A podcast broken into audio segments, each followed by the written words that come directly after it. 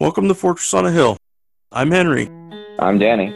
I'm Kagan. We're three leftist veterans that aim to expose the reality of the U.S. military's multiple wars abroad and to illuminate the damage military service does to Americans. American presidents throughout U.S. history have used American military and diplomatic power to force regime change of democratically elected governments around the world.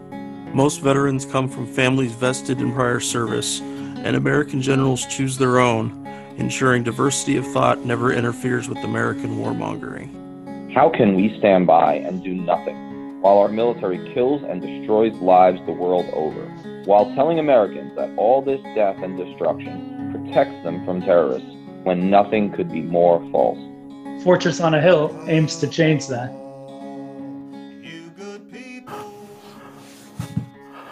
Matt Hoh, welcome to Fortress on a Hill. Thank you for coming to chat with uh, with Kagan and me. Hey guys, it's great to be with you. So we're going to do a couple different things today. Uh, first, we're going to talk about uh, your new campaign with the Green Party running for Senate in, in North Carolina, and then a little bit later we're going to um, we're going to record your uh, episode zero. We're going to kind of talk about the base experiences that you had, you know, being a, a young Marine officer, time in deployments, uh, you know. Yeah. Um, which I know Kagan and I've been really excited to do for for quite a while. I'm glad that we we finally were able to make schedules sync, and Henry doesn't have a headache today, and all those kind of things. So. Well, well, same with me too. I mean, that was my my thing as well. You know, my migraines, and yeah, I mean, that's all part of it. That's what our lives are like as being combat veterans. We, you know, we have these these disabilities now that yeah, I can't keep a schedule because my TBI symptoms, uh, you know, uh, manifest and I have a migraine and yeah, I can't do anything. So exactly, brother. Yeah. But um, I'm, I'm, I'm really, um, I'm really excited and energized by your your choice to run to run for Senate and just going through your website and seeing the breakdowns of different issues and stuff. And just to give a little bit for everyone, and um, I'll make sure that I put Matt's uh, campaign website link in the show notes. But um, you're advocating for Medicare for all, uh, free college for everyone. Uh, to end our many, many wars overseas, including all the covert ones mm-hmm. um, to end the war on drugs, to remove money from politics, um, term limits for members of Congress, a livable wage, and to end gerrymandering. Um, and so, you know, we're, we're certainly going to focus on on uh, some of the foreign policy stuff, but the the the there there's so many things in here that I think highlight the difference between your your traditional milk toast Democrats and, and Republicans, and that is is that you genuinely care about the welfare of other Americans. That veterans who who don't get injuries but end up going home, going back to their hometown and working, they deserve to have a livable wage. They deserve to be able to have health care and have housing that does not gouge them to be able to continue living their life. Um, so uh, with with kind of all that in mind, tell us why you why are you running? Why did you why did you make this this this massive choice? Well, uh, thank you, and I appreciate that introduction and and all the kind words. And um, yeah, I was asked to run by the Green Party. Um, I was I was sitting I was sitting uh, minding my own business, and they asked me, and and um, you know there are two two aspects to it because it took me a while to decide to do it. Um, one is that uh, when they did ask me, uh, there was a number of things that were occurring uh, and are still occurring uh, you know, the the the, the next the, the, the ongoing phase of the Afghan war. So the collapse of the Afghan government, the U.S. retreat, the victory by the Taliban, and now you have this phase where uh, the Afghan people are starving and freezing, and now the American government's stealing their money. And you know, just just that as the latest uh, um, epoch of of you know the global war on terror. And by extension you know afghanistan really is like a living legacy of the cold war as well. So all these decisions by the us government in terms of foreign policy and war the effects it's having on people. But then also there was a we passed a milestone in terms of number of people killed by covid. Uh, there was some really uh, cataclysmic uh, um, cataclysmic um, climate change news that had come out, you know, about the probability, this idea that uh, uh, keeping it, uh, not hitting 1.5 C warming, uh, keeping at 1.5 C warming is really rubbish. You know, it's, it's in that more than likely we're going to get there by 2030. Um, you know, and so two degrees is is you know uh, well within the foreseeable future and what that actually means for our planet and our civilization um, you know so that that and the thought with those things were that you know i don't have kids but certainly i have my niece and my nephews i've got kids i have cousins kids i have friends kids i have my neighbors kids. And the idea that somehow that 20 30 years from now um, I would I would be talking to them and I would say, you know, at one point someone asked me to run, but I decided it, it wasn't in my best interest for me to run. So there was an obligation I felt, um, you know, particularly if you don't believe in the two party system, if you believe that we need very serious political change in order to do anything about climate, about economic inequality, about uh, uh, uh, healthcare, about the wars, et cetera. Uh, and then the other thing is just the personal experiences I have in my life. Uh, and particularly uh, loved ones, friends, neighbors who are suffering, who are dealing with the consequences of deliberate U.S. government policies. So the people I have in my life who are who do not have health care, or have limited health care. Uh, health care is defined by how much they have in their checking account, who then make dangerous choices for themselves and their family members, have to limit what they do uh, because of cost and and you know i mean it, it goes along then with um, the number of people i know we were just talking before we started this about housing uh, the number of people in my neighborhood who are being forced out of the neighborhood uh, their houses are being sold their rents are going up um, you know, their landlords are changing. Uh, these are people who lived here for quite a while with their families in rental in rented houses, and now they are being forced to move farther from where they work. They already work far, they already live far from where they work, and now they're being forced to move farther, and the costs are going up. You know, and then how are they going to pay for their children's education? I mean, so all these different things that I see, I see, you know, the the the um, overdose uh, uh, uh, epidemic. We we have hundred thousand people dying of of overdose every year. I mean, if you don't need a, if if that's not the uh, definition of failure in terms of the war on drugs, I don't know what I, I, don't know what I can say to anybody. But the number of people I know, and so the number of of uh, uh, boyfriends, girlfriends, husbands, wives, mothers, fathers, children, etc., who are living lives without the future they thought they were going to have because their you know their son or daughter their boyfriend girlfriend husband father mother sister whoever um, died from an overdose because we have a policy in this country that we treat substance abuse and addiction as a criminal a, a criminal endeavor as opposed to a public health issue. So, you know, and other things, I could be all day talking about these, but these are the experiences the people I have in my life who are suffering because of this. And again, if, if you believe, like I do, that the political system we have in place now is responsible for much of this, if not all of this, then you have to change the political system. And that's why I believe in, in running third party, working with the Green Party, et cetera, in order to put that pressure on the established political system to try and get some of these changes. Because the the the the um, the the the, catac- the, the the existential danger we face from so many of these issues is very real, and that's what I'll say. Like the just to f- close this out, the um, difference between my platform, the Green Party platform, and the platforms of the Democrats or Republicans are life and death issues. I mean, there's very little overlap between what my campaign is in, is is saying and what the Democrats and Republicans down here are saying. Um, and I think that's very important for people to understand that you know to get back to issues based voting, voting on your beliefs, voting on your political and economic philosophies, et cetera, as opposed to what we have now, which is really a red versus blue team type of thing. I'm curious about um, what in your mind are the are the key key traits, key strategies that you will bring to being a senator.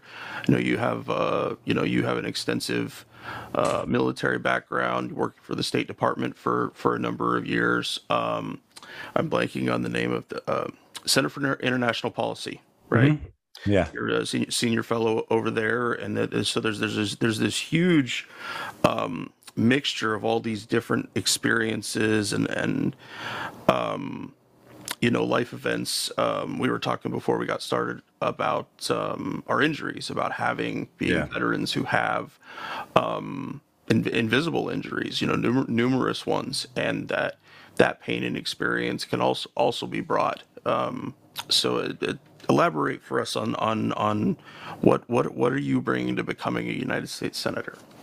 Well, I, I think it's a lot of that, right? It, it, it's in my experiences, what I've seen in the wars, what I've seen uh, within the U.S. government. I've worked on Capitol Hill quite a lot. I feel like I'm, I'm very uh, blessed. I'm grateful for the experiences I've had over the last 12 years uh, after I left uh, the Marine Corps and the State Department and the wars to have had activism experience both at kind of that Washington D.C. level where I've been in with lots of members of Congress and been around that whole milieu, right? That circle, that muck.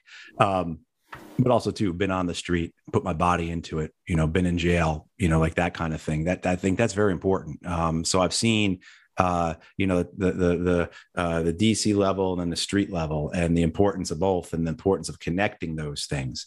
Um, I've been uh, the experiences I've had being in with members of Congress who, um, when confronted with aspects of the wars, uh, choose to go along with the wars rather than speak out against them. And I mean, I, I, could be here all day telling these stories, but I've had those experiences with very senior members of Congress, you know, um, who uh, will always choose the political over the uh, uh, just or the right thing to do. You know, I mean, uh, I was in with Adam Smith, and we were in with one of his uh, Adam Smith, who chair of the Armed Services Committee. And at this, at that point, I was in with him. He was either the ranking member or the chair. I can't remember which. But you know, Smith said to me, and you know, he says, I, I know that the generals and admirals lie to us every time they come in uh, to uh, you know speak to us, and I just don't feel like there's anything I can do you know, and Jack Reed, who in the Senate has been chair of the Senate Armed Services Committee, and and you know has more or less said the same thing. You know, when I when I said to him, "Look, here's the all the information you need,"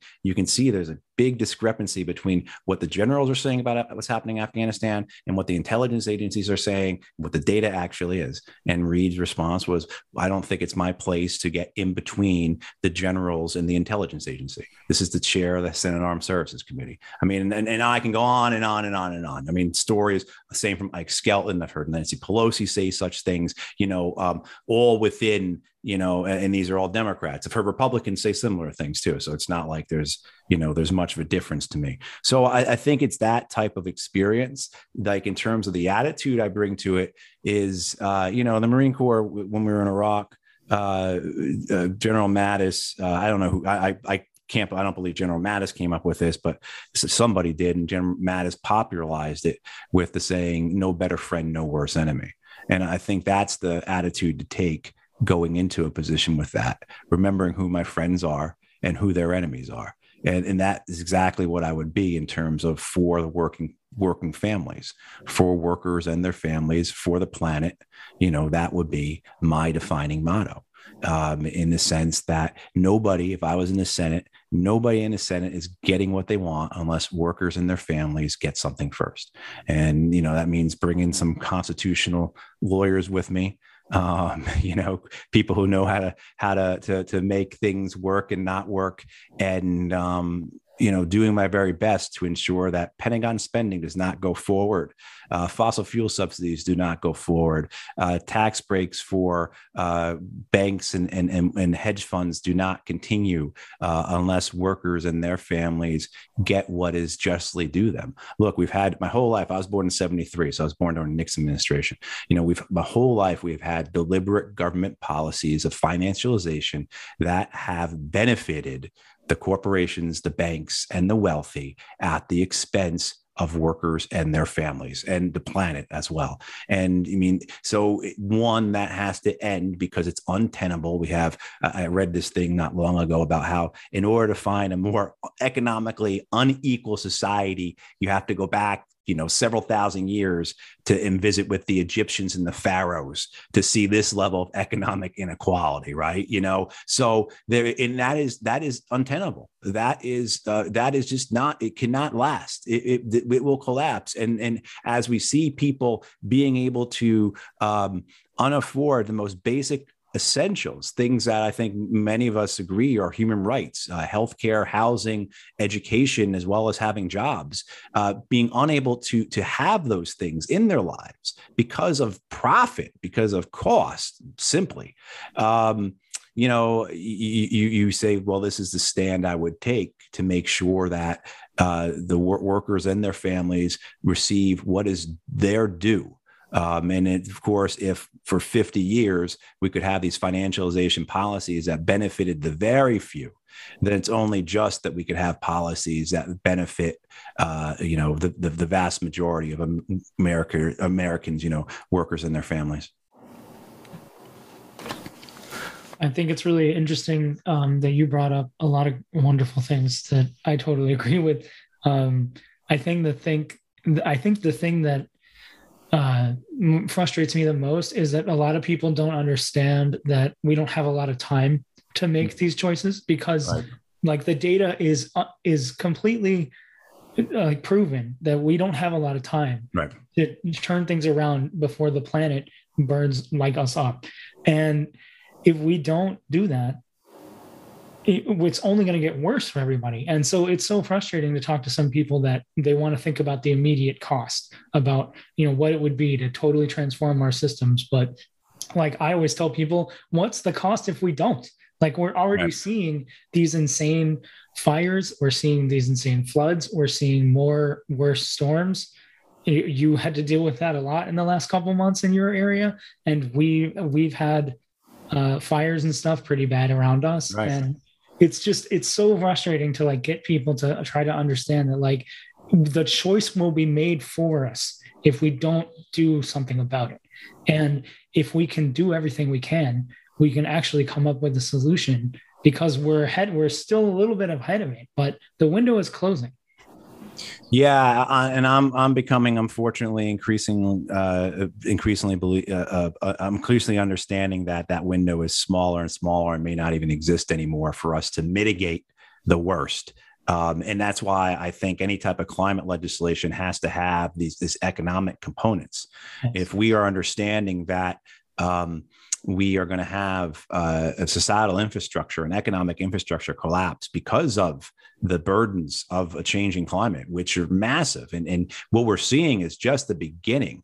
Uh, and the scientists, you know, the IPCC, the UN's uh, climate advisory group, uh, you know, put out a report last week where they made it very clear that look, our models have been wrong. You know, we've been too conservative, and this is what the science has been saying for decades. We're, we're too conservative. We're not we're not really accurately modeling this, and we can't because there's positive feedback cycles that occur as it gets warmer, as it gets wetter. You know, the, the feedback cycles that occur are very difficult to model, but what we do know is that it's worse and worse. And I think the, the exact words of the IPCC last week was that climate change is coming harder and faster than anyone expected it would. And um, yeah, the, the, the, the, societal and the economic infrastructure that will uh, have to sustain this. You know, say here in the North, in North Carolina, uh, we're looking at sea level rise, of course, and that means how many cities on our coasts are going to be inundated. And people think that that means that, well, water has to be over the level of a house and sharks are going to be swimming through windows and doors and like it's going to be this, you know, Aquaman type environment. No, it doesn't. It's something that, you know, when talking about salt water, you don't need very much for very long to make places uninhabitable. You know, you, you need a couple of inches of water for, uh, uh you know, seven or eight percent of the year, I think it is, to make a place uninhabitable because that salt water destroys everything. You know so what happens when we have literally dozens of towns in north carolina that become uninhabitable by 2050 say um, that where do those people go? How do we absorb those people? How do we relocate those people? How do we deal with that we're already talking about housing costs now. What about housing costs then, where areas are completely on? You know, we see it here in North Carolina. We have people showing up who are climate refugees from California. You know, people are like, I'm not dealing with another year of the fires. You know, I can't go through that. I can't deal with the anxiety of it, let alone the the the the, the right the reality. You know, we're we're dealing with the costs.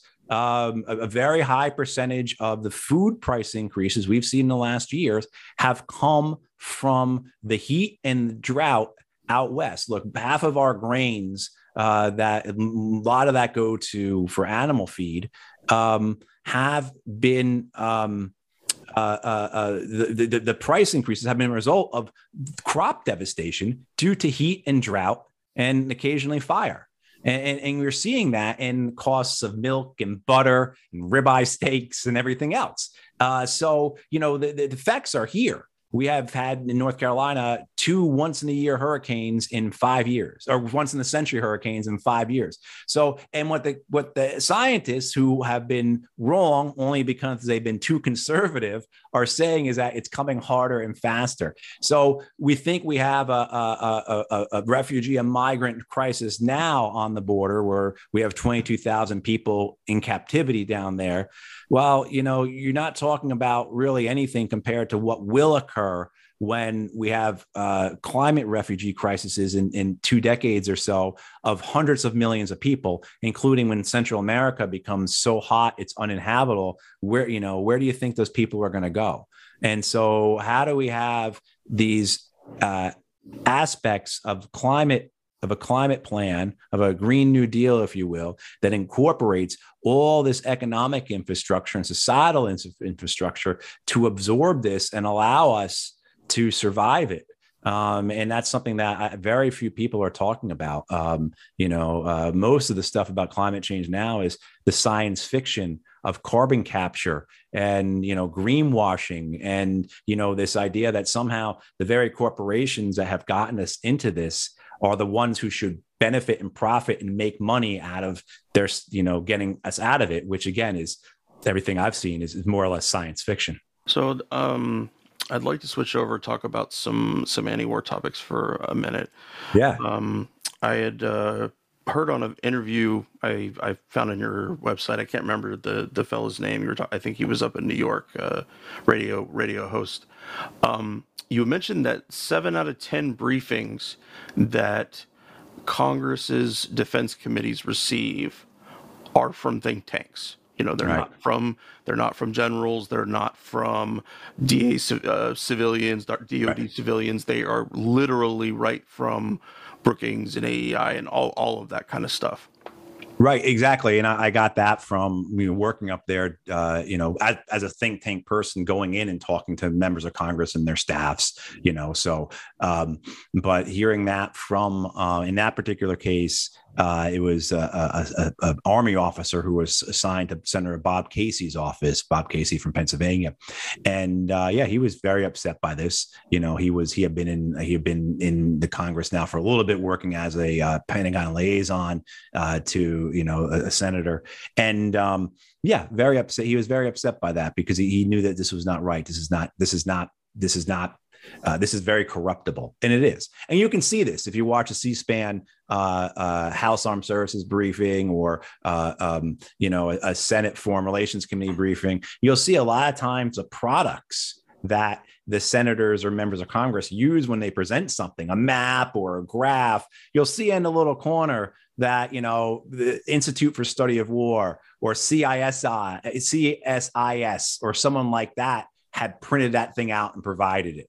So, you know, it's this loop that occurs where Congress appropriates this money, massive amounts of money. Now we're talking about over, we're talking this next budget is going to be $800 billion or more. Um, more than half of that goes to private contractors. Uh, those contractors then put a chunk of that money uh, back into the think tank industry. And the think tank industry, of course, is on the media and everything else. And but they're also going back into Congress to lobby and to say this is why we need more. And it's predominantly it's spread across uh, both Democratic and Republican uh, think tanks. You know, so this money is is basically in a loop uh, cycle. And it also, too, the Pentagon, the CIA, the State Department, the NSC, they all actually fund think tanks directly themselves.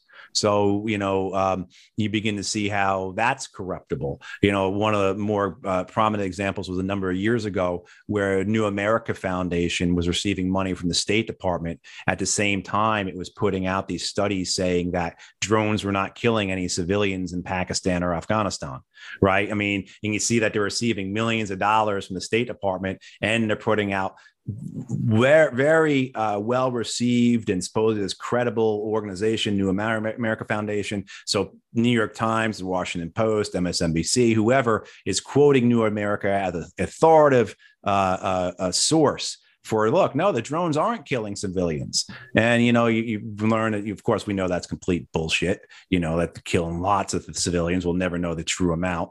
But you know you see how that money corrupts you know um, and i know uh, people who are part of uh, uh, uh people who've left think tanks because they were censored uh, you know, because what they were writing or what they were advocating for was not in the interest of the donors, you know. So it is. So when you have this situation where rather than uh, members of Congress and their staffs receiving briefings from uh, the CIA or DIA or from uh, the State Department's INR, whoever, right, or the Pentagon or whatnot, they're receiving briefings from uh, majority of the time uh, think tanks that are funded by the defense industry and in some cases directly by uh, the Pentagon or CIA or, or, or, or whoever themselves. There was a, a, a, second thing that you had mentioned, and this this blew my mind even a little bit more than than what we just discussed. That if you're counting the DoD as the biggest branch and the Department of Veterans Affairs as the second biggest branch, that the third biggest branch by how much money it spends is our debt and interest payments for past wars. Right. I, I, I it, it, like you said, it just, it, it, it just, uh, it, it enriches a very specific part of the population, and everybody else is is oblivious. You know, it, it, it um, but I can't remember how many billion dollars it was that you that you mentioned that the what what the how much it's, is going. It's more than 150 billion dollars a year uh, in, in, debt and interest payments on past military spending and war. You know, and this is information that's put out by Brown's cost of Brown University's cost of war project, by the National Priorities Project, by um, War Resisters International. You know, so all these groups that have have very serious credentials behind them, they're just not making this up. They're doing a very deliberate and in many ways conservative estimate uh, of that to get that number. And you see that, yeah. I mean, you're talking about if you were to, you know, put DoD at 775 billion. I think this next request for the VA is 270 billion dollars, uh, which about 150 of that is is uh, uh, benefits pay right? So it, it's it's non-discretionary, required by law, and about 115, 120 billion of it will be um, uh, uh, discretionary. Um, and then after that, you have uh, you would have if it was its own agency, right? It's with its own building, you know, in DC or whatever, its own workforce, everything else. It would be the debt and interest payments for past military spending and wars, which would be about 150 billion dollars. According to Brown University, we've already spent a trillion dollars, I believe, just on the Iraq and Afghan wars. So just on those wars, direct costs for those wars, we've already spent a trillion dollars on debt and interest payments, not including all the other military spending, you know, and of course this accumulates, right? So a lot of that 150 billion dollars a year we're spending, how much of that can be traced back to the Reagan buildup? Uh, right. I mean, so um, yeah, I mean, it goes to show Plato's uh, Plato's expression about only, you know, only uh, I think it was Plato, only the war have seen, only the dead have ever seen the end of war. I mean, so as veterans, we live with the consequences of the war. Certainly, the impacted populations, the victims of the war, the people who've been brutalized by it, you know, they they they they never have any relief. Uh, even if the bombs stop falling and everything, you know, if the sanctions end, you know, I mean, take example the people in Iraq where people have higher cancer rates in parts of Iraq than uh, Japanese did in Hiroshima and Nagasaki after the atomic bombings. You know, I mean, so even if you're a wave a magic wand and make all of Iraq's troubles go away, uh, troubles that we produced, if we were, you know, you still have this issue where we poison the land, uh, the water, over there and their children are going to die for generations because of it. So you know it, you know so there's this aspect that war never ends and then you can see that financially right in terms of yeah we put this on the credit card man and that's how it works. You got to keep paying for it and a lot of people benefit from it right? You know cue the whole george carlin you know uh, it's a big club and you're not in it. And that's absolutely the case. I mean these banks mean, the whole way it works yeah a lot of people profit from this. You you were mentioning before too about the the Congress's inability to do or unwillingness to do anything about it, and something that I always think about too is like the job aspect because we don't make a lot of things in America, but we do make a lot of weapons. Yeah. And so it's so easy for even even somebody as like lefty as Bernie that we have in Congress right now is still supportive of the F-35s because yeah. they make parts in his state and right. they they know that these defense contractors know that if you are in congress and you're wanting to look at like especially the f-35 which has been a boondoggle from the beginning of its entire existence every airplane expert says that it does it tries to do too many things and it does them terribly right. and we have planes that already do those different missions and do them well which is why we've kept doing them and but like you know they they make 40 they make parts in 48 states for that plane because they know that any congressperson that is like, hmm, this is going to cost us a trillion dollars over its life cycle and it's a piece of crap plane. Why, why would we support this? But they know the defense contractor, the defense contractors will come to them and say,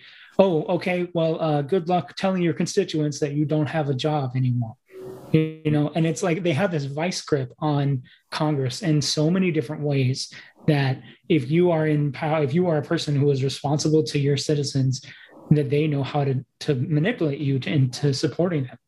Right. It's just it comes down to a, a thing of, of you're gonna you're, they're gonna run advertisements against you um, that say uh, you're against jobs you know? Right. you voted against the f-35 that cost 250 jobs because in your district they make you know whatever the tires for the f-35 or something you know and yeah and i've seen that. And and you know um, uh, jim mcgovern uh, who is uh, a really great progressive democrat from massachusetts uh, i know he was in that position where they did that. They, some aspect of the f-35 is produced in jim's district you know, some uh, who knows what it is, circuit board or the blades for a turbine fan or who knows what, you know, what I mean, but like, yeah, and it's not a lot of jobs. It's 150, 200, 300 jobs. That's how a lot of these things are because the military industrial complex, military manufacturing is very low labor it, it's very highly automated, very uh, very highly skilled. But so the number, I mean, you, you, guys have seen the same studies I have, that like you know the the military industrial complex is like the worst investment in terms of job creation. Out of like 19 different industries, it is last in terms of jobs created, just because it's not a high high not a high job intensity uh, field or, or, or, or, industry. So yeah, I know it, it, but they're very smart about this. They understand it. They've got, um, I mean, they've got masses of people, um, masses and masses of people working within that industry. Uh, you know, I, I, say to folks who who who know Washington D.C. and Northern Virginia pretty well, if, if you look north from uh, I 395. You stand on I 395 as you're going to drive into Washington, D.C. And if you look to your left, all the way up to the Key Bridge in Rosslyn, and then look to your right, uh, all the way down to uh, Reagan National Airport down in Crystal City, you know, and that whole spans, that whole riverbank on the Northern Virginia side there, all the way up from Rosslyn and Arlington, all the way down to the airport, that is all Pentagon. The Pentagon's kind of in the middle of it, but that whole landscape, all those buildings, you know, the hundreds of thousands of people that work there, almost all of them are Pentagon. You know, the only people who really aren't are kind of the people working in the hotels and the restaurants and the bars, et cetera, in that area. But it is from from from that whole along that whole riverbank. It is. I mean, you, so you can imagine that's just one aspect of the military-industrial complex. You, but can you imagine that type of of of, of man of, of of man and women uh, of personhood put into uh, any other type of endeavor education healthcare research and development for you know uh, healthcare whatever it is you know and, and so that's how they they they have uh, the amount of money is, is obscene. And um, it is uh, uh, Michael, the, the economist Michael Hudson, whose book from the early 70s, uh, Super Imperialism, I, I, recommend to anyone who wants to understand um, how the money plays into all this on the international financial level, the world reserve currency and everything else. The reason Nixon took it off, took us off the gold exchange in 1971, except all that kind of stuff. Um, but uh, he just had an article in Counterpunch in the last few weeks discussing exactly this, discussing the primacy of the military-industrial complex, along with uh, you know the the the, the um, uh, the financial in, in insurance and real estate uh, sector, and then uh, to the oil, gas, and mining sector, and how those are really the only three industries the United States possesses. And those are the three industries that possess themselves the Congress. And they don't have to possess the whole thing. They have to just possess key districts in terms of making decisions. Um, but one of the things, like they said, uh, you know, uh, like he points out, is that just as you guys described, they're smart about making sure that every district and they and I and there's evidence that when they've decided to put the the the choose the subcontractor who's going to build the you know whatever piece of the F35 that they've chosen subcontractors in members of Congress's districts who are not disposed to supporting the military industrial complex. So it, it, it really is quite insidious, but it's also quite brilliant.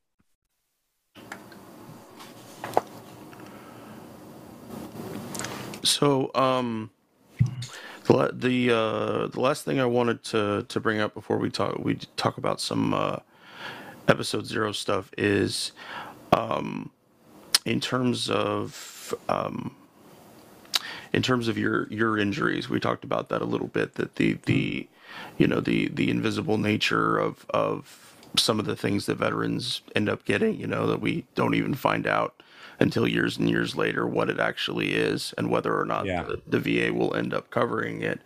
Um, I'm I'm curious to hear about how that aspect will play into your role as a as a senator.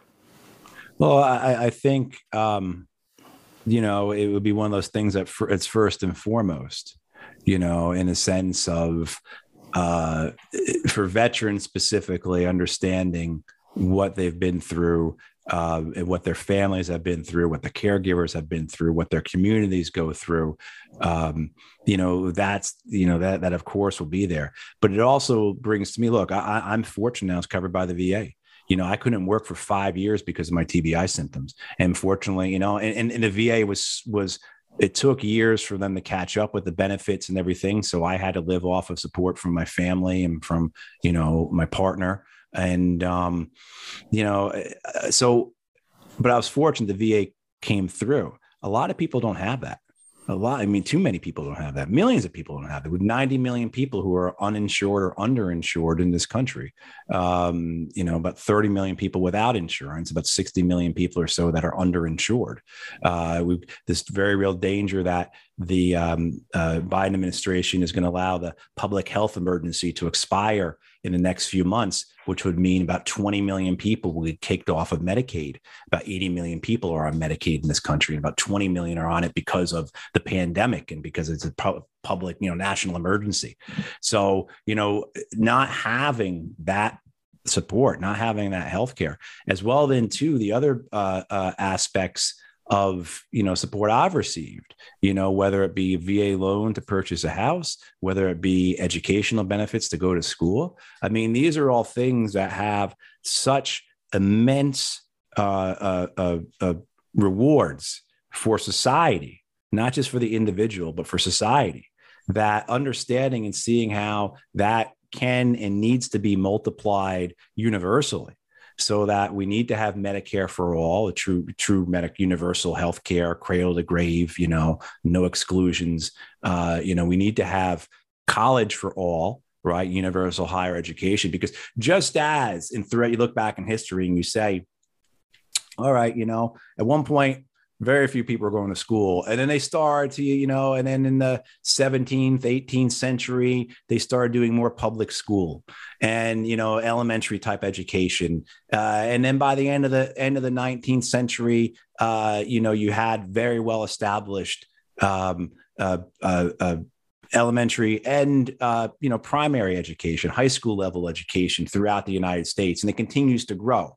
Right. Eh, so just of that understanding that we need this education as a society, that just because we say that you know that uh, um, just because we say one thing doesn't deny the reality that education advances and people need that education. So just as hundred years ago, we was was argued that look, yeah, uh, public education needs to be uh, well funded and it needs to be available to all. And of course, that wasn't the case for a long time in terms of of racial issues. But but you know, you need to have at this point now the understanding that what high school was what say elementary education or primary education was a hundred some odd years ago, what high school education was 50 years ago, college education is now. And so that needs to be understood because if you if you if you believe that healthcare, I'm sorry, education is a human right, you know, and the same with housing. You you see the cost of housing, another human right, you know, and you look at the um, uh, uh, the the the success of rent control or tying rental incomes into uh, the, the, how much somebody makes so that people aren't paying more than 20 or 25 percent of their income for their housing. I mean, the benefits to society for that um, are, are, you know, massive because the, it, it, provides for people to be living uh, lives where they are investing in themselves, where they are able to uh, um, uh, have careers, uh, create businesses, become entrepreneurs, etc., without the fear of not having health care not being able to afford housing, not being able to ensure that their children have the education that they need. I mean, so these are all benefits, investments that have to grow. And, and, and this is what I get from my own personal experience with the VA and seeing the VA programs in action, you know, and man, this is a smart thing to do. You know, I mean, yeah, it's compassionate. Sure, absolutely. And is it a human right? I, yes, I believe, but it is also the smartest uh, economic decision we can make, something that will pay for itself over and over and over again? Absolutely.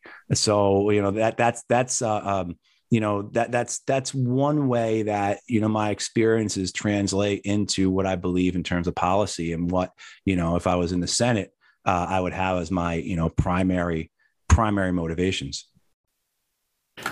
Yeah, the uh, joining the military, being part of the poverty draft should not be mm. the only guaranteed jobs program that our country provides. And along alongside that, there is the right. you know people just need jobs and they need health care. I had served with numerous people who said that I'm I'm staying because I know that I'm cared for, my family is cared for, and and willing to continue carrying those burdens because they are so hard to get at a level that a person could afford and without having to be lost through job connections you know if that if that uh, turned worse Oh yeah, yeah. I mean, and even even on a personal level, uh, a lot of us know people who stay married. They get separated, but they stay married because if they get divorced, one of the part one of them loses health care. I mean, you see that happen all the time you know, and or two, the number of people that you know that like I had a girlfriend years ago. This is where maybe I was really starting to understand this. Who, what she wanted to do, if she had been allowed to do it, she probably would have been a great success in terms of baking and cooking and other things. But because she had healthcare issues, she had to keep working her job as a consultant, which she hated. I mean, she hated it. And all she wanted to do was to teach people how to cook. Right. I mean, so she didn't have that you know that that requirement you know and then um then also too the fear that like yeah eh, with in terms of of when we start talking about wages and jobs you know uh $15 minimum wage yeah that was great five six years ago maybe but $15 minimum wage is not enough to live on in most parts of north carolina now and i imagine where you guys are it's the same way. You know in north carolina last year not now, last year, the average wage needed to rent a two bedroom apartment, you know, fair market rent, and, you know, you're paying no more than one third of your income, right, for, for your housing, um, was $18.50 an hour. Well, the average worker in North Carolina makes $16.30 an hour. I mean, so, and that was last year. And since that time, rents have gone up 20% in North Carolina. So it, it, it's this idea that somehow, great, we're going to, and, and, don't get me wrong, it, it, needs to be increased. And the 15 is what it gets to. Okay, that's better than where it's at now. That's for sure. However, the um, idea that then you'd raise it in what we go another 15 years before it gets touched again So th- this notion that any type of livable wage, in which I like when some people call it a thriving wage, because it allows people to to fully live. Um, the uh, needs to be an annually adjusted livable wage. You know, my, my thoughts, and there's a number of ways you could do this. My thoughts are to tie it into housing costs. So whatever the, the housing cost is for your local area, uh, you know, that should be what how the minimum wage is factored. And that makes a little more sense. New York City and San Francisco are more expensive than Wake Forest, North Carolina. Right. So, you know, that, that, that's, but, you know, there's other ways we could do it. And I'm open to other solutions too. But we certainly cannot have this phenomenon where uh, wages continue to just stagnate, particularly now as we see inflation costs. You know, we just the number came out what just the other day, what seven point nine percent inflation for the year.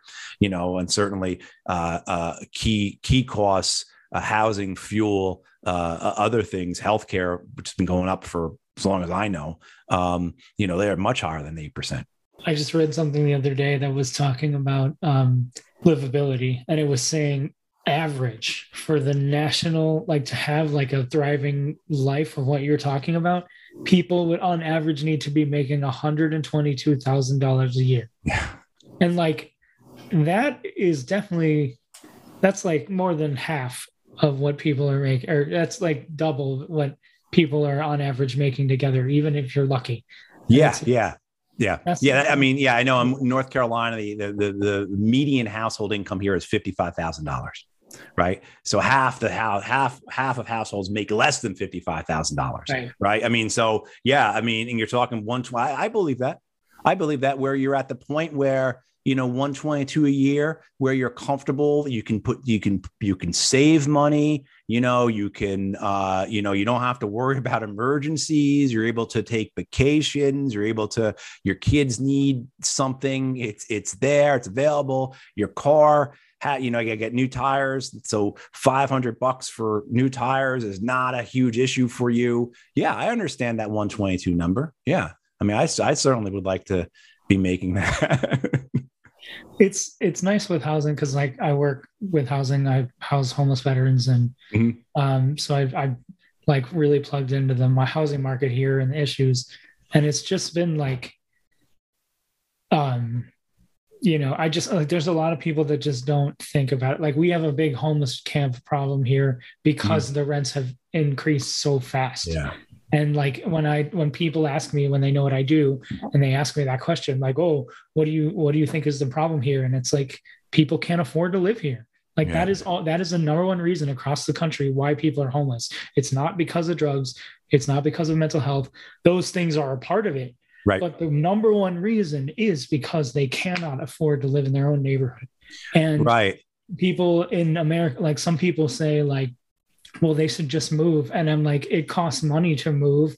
And what does that say about our economy when we're telling people to leave where they live? Like that's the sign of a declining economy. Actually, That's right. You make yeah. people move that is not yeah that's not very and that's not a very robust uh, uh, well well well developed economy where you have to okay you need to become a migrant you need to you know or a refugee you know so the house across the street from me uh, it's small like my house three and it's a three bed one bath a thousand square feet, you know, and uh, family that was living there who had to move when the house got sold and they had to move. And she now works farther from, like I was saying before, farther from where, you know, but um, where she works.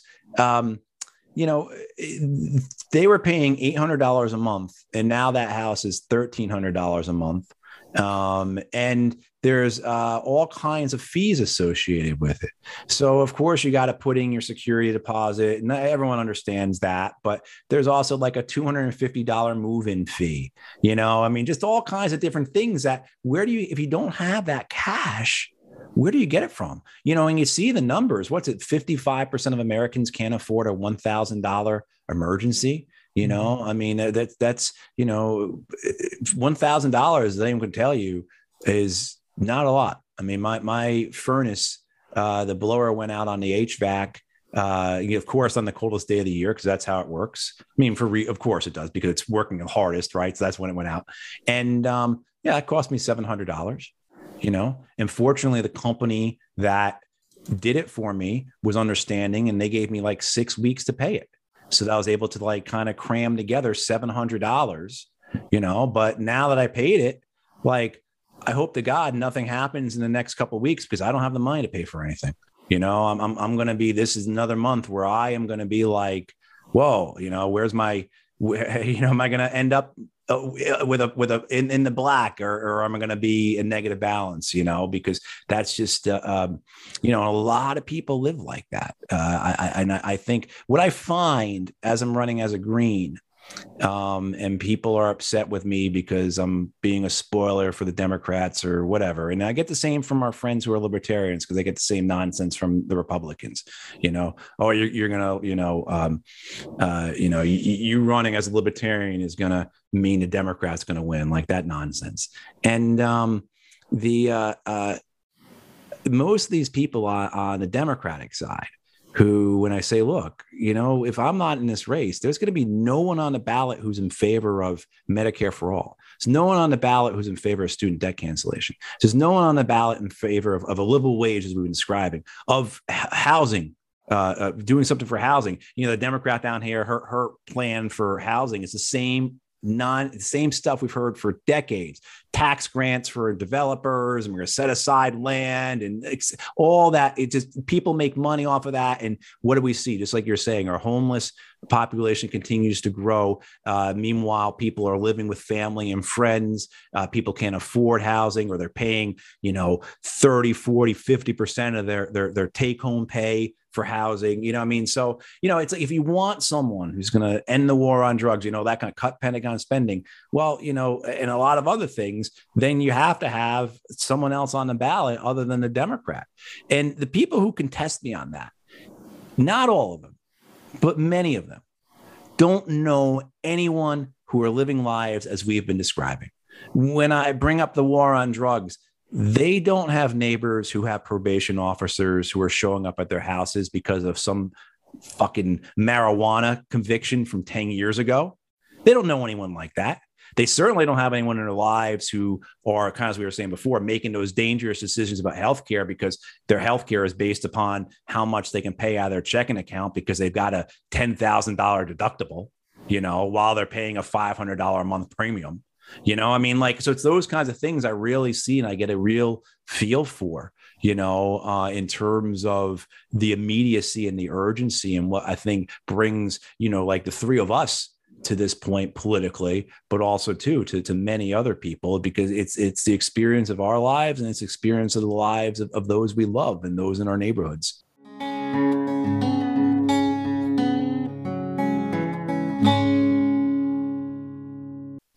We get asked often what people can do to help support the podcast.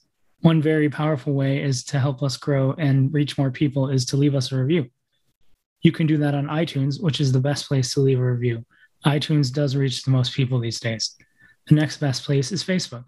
Go to our Fortress on a Hill Facebook page and look for the reviews tab. And finally, there's Patreon, where we're blessed to have an array of wonderful supporters helping us for some of the podcast's expenses. Those who contribute $10 or more a month will be mentioned here as an honorary producer, helping keep you, our listeners, stocked with new episodes. But you don't have to contribute $10 a month to help us. For as little as a dollar a month, you can help us keep going, paying for hosting and storage fees, transcribing old and new episodes, promoting and expanding the podcast, and more I'm sure I can't think of at the moment. So let's bring out these honorary producers, and they are Fahim Shirazi, James O'Barr, Adam Bellows, Eric Phillips, Paul Appel, Julie Dupree, Thomas Benson, Janet Hanson, Tristan Oliver, Daniel Fleming, Michael Caron, Zach H., Ren Jacob, Howard Reynolds. Why I Am Anti War Podcast, Korgoth, Rick Coffee, and the Status Quo Podcast. You are all the engine that helps us power the podcast. Thank you so much. However, if Patreon isn't your style, you can contribute directly to us through PayPal at paypal.me slash fortress on a hill. Or please check out our store on Spreadshirt for some great Fortress merch. There's t-shirts, mugs, phone cases, and a whole lot more. And now let's get back to the podcast.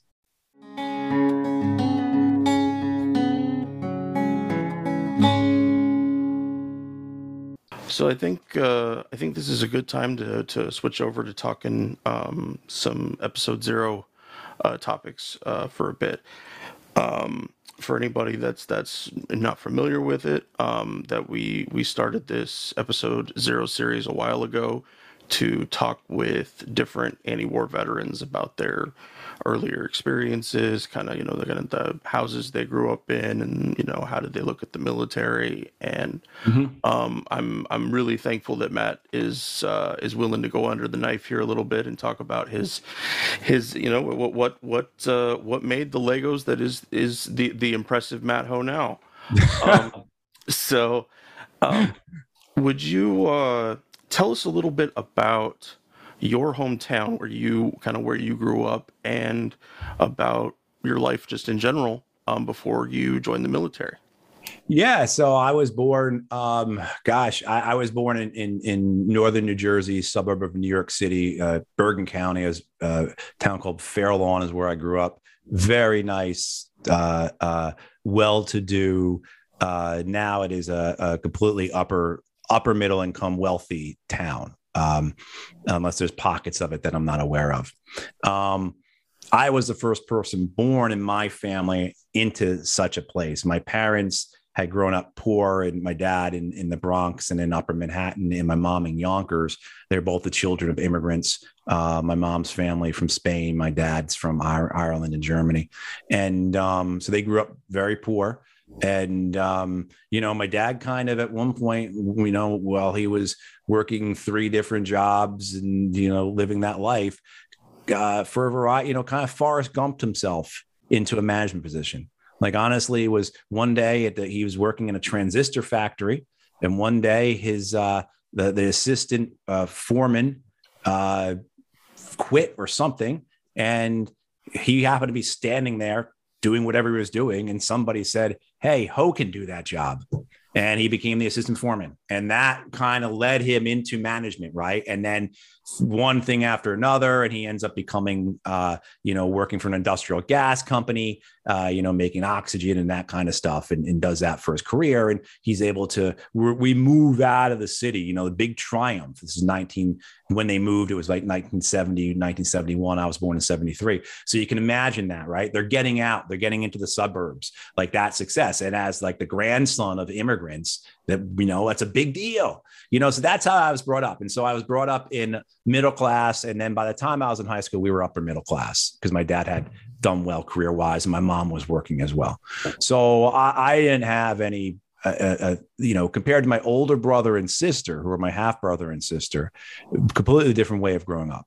You know, my my older brother slept for years with my dad on a pull out couch on the bed you know, and, and, like that type of he, you know, my my sister and brother were raised by my dad and by my grandmother until he met my mom, you know, like so the, even just in in between siblings, the life experiences were very difficult, and I was fortunate to to grow up without wanting anything, and my brother and sister had the exact opposite. They grew up poor in New York City, um, so uh, you know that kind of you know i go to college i i graduate college i end up uh, working in finance and publishing and a couple years after college i uh, yeah I end up in the marine corps. Uh, i was bored and and um, yeah i wanted to to take part in the the big you know movements of history and test myself and do something serious and have responsibility and you know et cetera et cetera. Yeah. How um what was your relationship like with the military growing up? Did uh, was there veterans in your in your family or people that you knew? Um, and and did any of their experiences kind of color your outlook?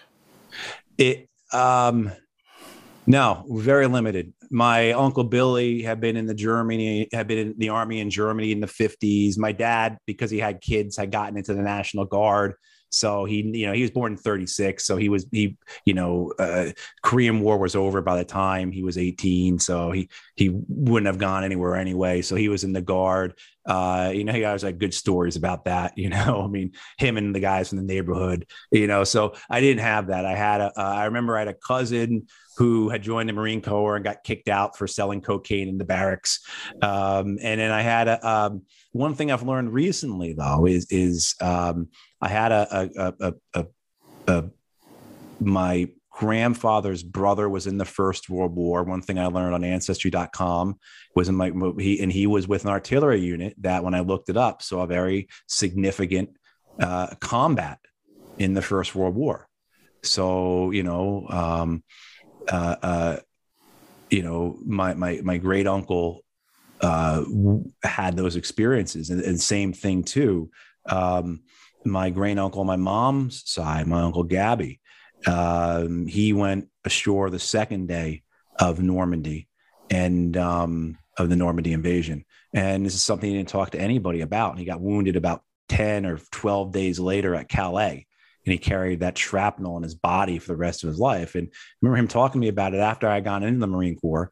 And I, he told me things that his daughter had never heard right you know so and he was really interesting actually you know in the sense that he was one of the first 50 people drafted in 1940 when they instituted the draft um like literally in the top 50 and uh, his number was yeah and uh um and he was drafted and he they got sent to california and he spent the, the year of his enlistment, I guess, from what I understand, driving up the California beaches in a Jeep looking for Japanese submarines or something, you know. And then Pearl Harbor happens, and hey, guess what, Gabino? Uh, you're not going back to your family until 1946. And that's what happens. Even when he got wounded and almost died in France, um, didn't send him back home. He got evac to England and then uh, recovers in a hospital. And then when he's well enough and he's in a wheelchair, he's supervising German POWs. You know, I mean, so it's like, you know, just a different kind of whole, the, the, the it, things were different, but, you know, it did have, I mean, the wars did have an effect on my family. My, my dad grew up in a very tough household. His, his father was uh, alcoholic and very abusive. And my dad says to me, the only time he ever saw his father happy, and the only time he saw his father not spend all his money at the bar kind of thing was was when he was working at the shipyards during the Second World War, you know, in Brooklyn. Um, so there, it was there, but I wasn't aware of it. And, you know, it was, you know, I certainly saw enough of my share of John Wayne movies. You know, I saw the Green Berets probably a few too many times, um, right? And then certainly then the effect that the, the the militarization that comes from watching films like Star Wars, you know, the, as as Walter Wink said, the, the uh, myth of redemptive violence that plays into it. And um, yeah, my my first, and I'm interested in in um, in uh, uh, high school. I'm interested in the military because I, I really want to do service. I really want to be part of something uh, that's heroic. Um, and then what happens actually is I, I, I get it. I apply to the service academies. I get accepted to West Point. I get an ROTC scholarship, but that was 1990, 1991 during the first Iraq war. And my uh, disgust at what I saw happening in Kuwait, in Iraq, you know, that war for oil, uh, that puts me off of that. And I turn down uh, those opportunities. And I go to college. And I never really think about it, and studying philosophy and literature and religion, and and um, you know, and then a couple of years afterwards, and this is you know, I, I got to officer candidate school for the Marine Corps in January 1998. You know, again, I was bored, and I had this mistaken belief uh, uh, uh that what was occurring historically then was not the product of previous historical occurrences that somehow and i think a lot of a lot of generations do this. They believe that what is occurring now they will say oh yeah of course world war ii came about because of the treaty of versailles and the first world war and world war one came about because of the 19th century european wars and et cetera et cetera et cetera. You know we understand that but when we apply it to our own generation i, I think that a lot of us feel that we are exempt from that type of historical uh, antecedent, right? That historical precedent, that historical uh, uh, uh, cause. And that's how I felt. And I felt that you could say that the war in Vietnam, uh, you know, the Korean War or the wars in Central America or whatever you want to talk about was not connected to what was currently happening. Even the first Iraq War was uh, uh, an outlier, and what was occurring now in '98 was significantly different. And I could say I also went to an incredibly good. I went to a very good public high school in New Jersey. I was the class uh, history award winner. I went to a very good private college, uh, and but I never read any Chomsky. I never read any Zinn You know, I never read any Angela Davis, certainly never read any, you know, the, the Martin Luther King you read was the letter from a Birmingham jail. You know, certainly not his later stuff, right? Certainly not the Beyond Vietnam sermon, right? You know, like that kind of stuff. It's certainly no Malcolm X. I remember watching Malcolm X uh, when I was in college and having no idea at all about the person other than that he was somehow involved with Louis Farrakhan and the Nation of Islam, and these guys are militant and they're dangerous and et cetera, et cetera. And watching that film uh, was was I always remember that feeling of like this holy shit, I don't know anything at all about anything. And then at the same time, too, reading Cornel West's book, Race Matters, and going to see Cornel West speak at my college. And, you know, same kind of thing. But, but you know, that was very limited you know? And so i find myself january 98 at officer candidate school thinking that somehow the current events of the world are not i would not be taking i would not be taking part in that continuous line of history that my generation was somehow different than that. So yeah um it's a kind of a long way to get to your question. Sorry. So so take us through um, take us through your first few years in the in the Marine Corps. I, I specifically wanted to ask you about how you saw the transition from being in the Marines as a peacetime Marine Corps. No, I mean there's certainly there was still up. I'm sure there are operations that Marines were doing, but we weren't sending people wholesale to the Middle East. Um, what was what was it like? What were the what was the balance between those two? And um, yeah. I, I, think, you know, so January 98, uh, everything was battalion sized. Uh, you know, that that's what the whole thing was. And the Marine Corps, of course, with the MEUs, the Marine Expeditionary Units, you know, three, uh, a battalion landing team plus a, a, an air wing, you know, on the three or four amphibious ships out there sitting off the coast of Liberia, waiting to do a non-combatant evacuation operation. You know, that that's the that was really it. Doing humanitarian assistance. So Bangladesh has a typhoon and the MEU goes in, you know, and at my at that point in the late 90s, you know, the the the, the Westpac, as we called it. So the MEUs that came out of California, they went to the Persian Gulf. And that's where you wanted to be because those were the guys that had the possibility of maybe seeing something. But the predominant view in the Marine Corps, and I had at this point in the late 90s, you still had colonels and generals and sergeants major who have been in Vietnam. Um, and they would stand in front of us and they would say, you know, as a young officer, you're at the basic school or wherever, or you, you know, three star general will come and talk to your unit or something like that. And, and they would say stuff like, we'll never do another Vietnam. You know, they would say stuff like, we will never fight in another city. You know, the battle of Hue was the last one we'll ever do, you know. Um, and, uh, uh, you know, and then you, you had the, the, leadership at the time, say the of the Iraq War.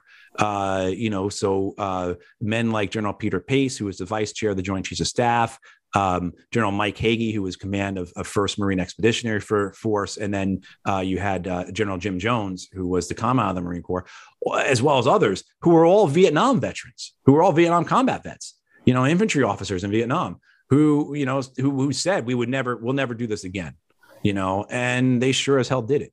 Um, but the attitude was in the 90s during peacetime was that we're, we're not going to do anything like that again. Uh, look, uh, look, uh, the, the George H.W. Bush and Dick Cheney and, and, and Colin Powell got it right with the Iraq, the first Iraq war, in the sense of that we would have been caught in an occupation. And so, you know, all we're going to really end up doing is these these these non-combatant evacuation operations, these humanitarian assistance, these peacekeeping things like in the Balkans, uh, you know. And then we were, I was in Okinawa uh, for almost three years, and so it was like, and maybe the North Koreans will go crazy and invade or something like that, you know, like that was kind of it. That was really where the mindset was in terms of what you could expect in your time in the Marine Corps. And so the peacetime Marine Corps, if you can call it that, because it wasn't peacetime, because at the time, as you guys know, we were bombing Iraq every third day during the 90s. I mean, so there was certainly I should have we, given quotations. Exactly right. We we not peacetime, not peacetime for them, but for more or less the institutions. Yeah, you know, it was uh uh, it was. It was like the brochure, though, you know, and being in Third Marine Division out in Okinawa was a complete work hard, play hard environment.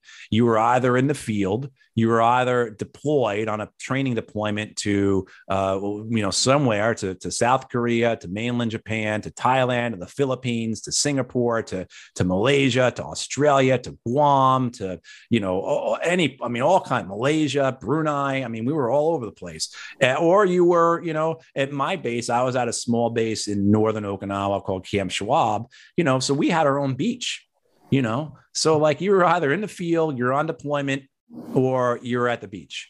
You know, when you're on deployment, you spend half your time out in the field, uh, and the other half you're on liberty. So you're hanging out in Tokyo, or you're hanging out in in, in Bangkok, or or or or or, or uh, um, you know wherever you were. You know, it was. Uh, uh, it was really, uh, like I said, the brochure, that work hard, play hard kind of thing. And then the wars came, um, you know, and there was a lot of us who felt like we were missing it because Afghanistan didn't seem like it was going to be very much, and we had missed it. And then even even the Iraq War, I was in the Pentagon for the invasion. I was in the Secretary of Navy's office, and um, yeah, I remember in the summer of 03, um, you know, the attitude was like, if you hadn't been there, you missed it because this thing's over. And in fact, I had one one buddy of mine who, because he had declined augmentation as a which is a marine corps officer thing be augmented right? He had declined augmentation and was going to get out. Chris did not go on to his b billet or shore tour right? So you, you do a few years in the fleet with the operating forces then you go on and you you know you're three years doing institutional things for the marine corps so you're recruiting or you're teaching at a school or you're down at the drill field or you're you know in my case in the pentagon and um yeah. So Chris was like the only one of my friends from the basic school. And the basic school is the officer, the six month long officer training that all Marine Corps officers go through. And, uh, you know, Chris is my only guy, only buddy from that cohort who's going over to Iraq. And I remember his emails from the ship that he was on going over there.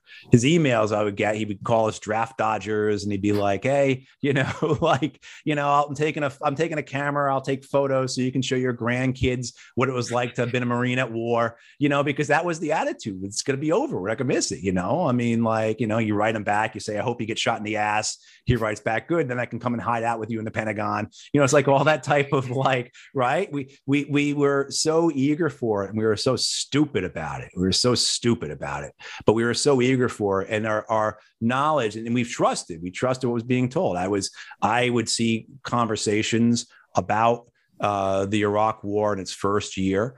Uh, you know, and I remember clearly, you know, the memorandum from the Secretary of Defense in July of 03 will be down to 30,000 troops by September in Iraq or something like that, you know. and right, you know, exactly. And then then I go and I I read messages on the SIPR side from my friends who were in Iraq right on, a, on a, the classified computer network. You know, I had a couple of friends who were Intel people over there, so they would send stuff back to me because they could, you know, and it'd be like you read that, you'd be like, Jesus, how the what? You know like 30,000 when? You know like this makes no sense. And I better not tell my buddies back there. This is what they're saying over here else those guys will quit and walk home you know um, which they probably should have done to begin with right? We all should have done. But yeah you know so it was. It was like you know this you look back on it and you realize just how much you didn't know uh, to be nice to myself, you know, how much I didn't know and how much I trusted uh, when I shouldn't have. And a lot of that goes back to what I was saying earlier before. You know, I mean, I thought I was a student of history. I read all the, the right history stuff, or thought I was reading all the right history stuff. And I failed to understand how that continuous line up to now. So just as, you know, the generals betrayed uh, the troops uh, in Vietnam by going along with the war, our generals did the same to us, you know. What? Well, I uh, I think that's a good place for us to uh, to wrap it up for today. I um, thank you so much for coming and talking to Kagan and myself, giving us your time. Um, I'm really excited for your campaign and, and what's to, to come through that. Uh, best of luck with everything that goes on with that. I'm sure we'll we'll talk before it actually, you know, the the voting happens and all that kind of stuff. Yeah, absolutely. Um, is there anything before we wrap up that you wanted to plug or let listeners know about? No, I mean, just with the campaign, you know, it's third party uh, campaign. Um, you know, uh, it's an uphill battle. We have to get on the ballot. Getting on a ballot is very expensive. I don't think people realize how expensive it is. I didn't realize it until this thing really started. It's expensive. It's it's you're talking uh, each signature is costing you when you put it all together five to ten dollars a signature. You know, wow. you, you have this idea that you're going to do it all with volunteers, and it's just not possible. It's just not not that you need you know, and the coordination, organization, and logistics of all. And then you know, it is it, it, it gets it gets expensive very quickly, particularly if you have to start paying people. So, um, and we do try to pay people. We try to pay our volunteers. Uh, you know, we try and pay them a, a, a, you know, depending upon what they're doing, you know, we pay them between 18 and $20 an hour. So if you'd like to support us, help us get on a ballot, help allow, make sure that people in North Carolina have a candidate to vote for who believes in Medicare for all, college for all, housing as a human right, uh, annually adjusted livable wages, ending the wars, ending the war on drugs, you know, ending the war at the border, et cetera, et cetera, actually, actually doing something about climate change, as well as like a host of other democracy uh, reforms, yeah, then then please support us. And the website is matthewhohforsenate.org. Uh, and I would yeah really appreciate any help people can give. All right. Uh, Matt Hoh, again, thank you so much for your time. And, and we're on uh, Twitter. Uh, we'll, uh, I'm sure we'll talk again soon. And also, absolutely, Facebook.com. All right, take care. Fortress on All right, thank you. You can find our main blog page and our full collection of episodes at www.fortressonahill.com iTunes, Stitcher, Google Podcasts, Patreon, Spotify. You name it, almost anywhere you listen, we're already waiting for you. And hey, we're always in the market for more Patreon supporters. Please consider becoming a patron at patreon.com. And if you're not into giving us a monthly payment, think about giving us a couple bucks on PayPal. The link is in the show notes. Skepticism is one's best armor. Never forget it. We'll see you next time and listen to my song.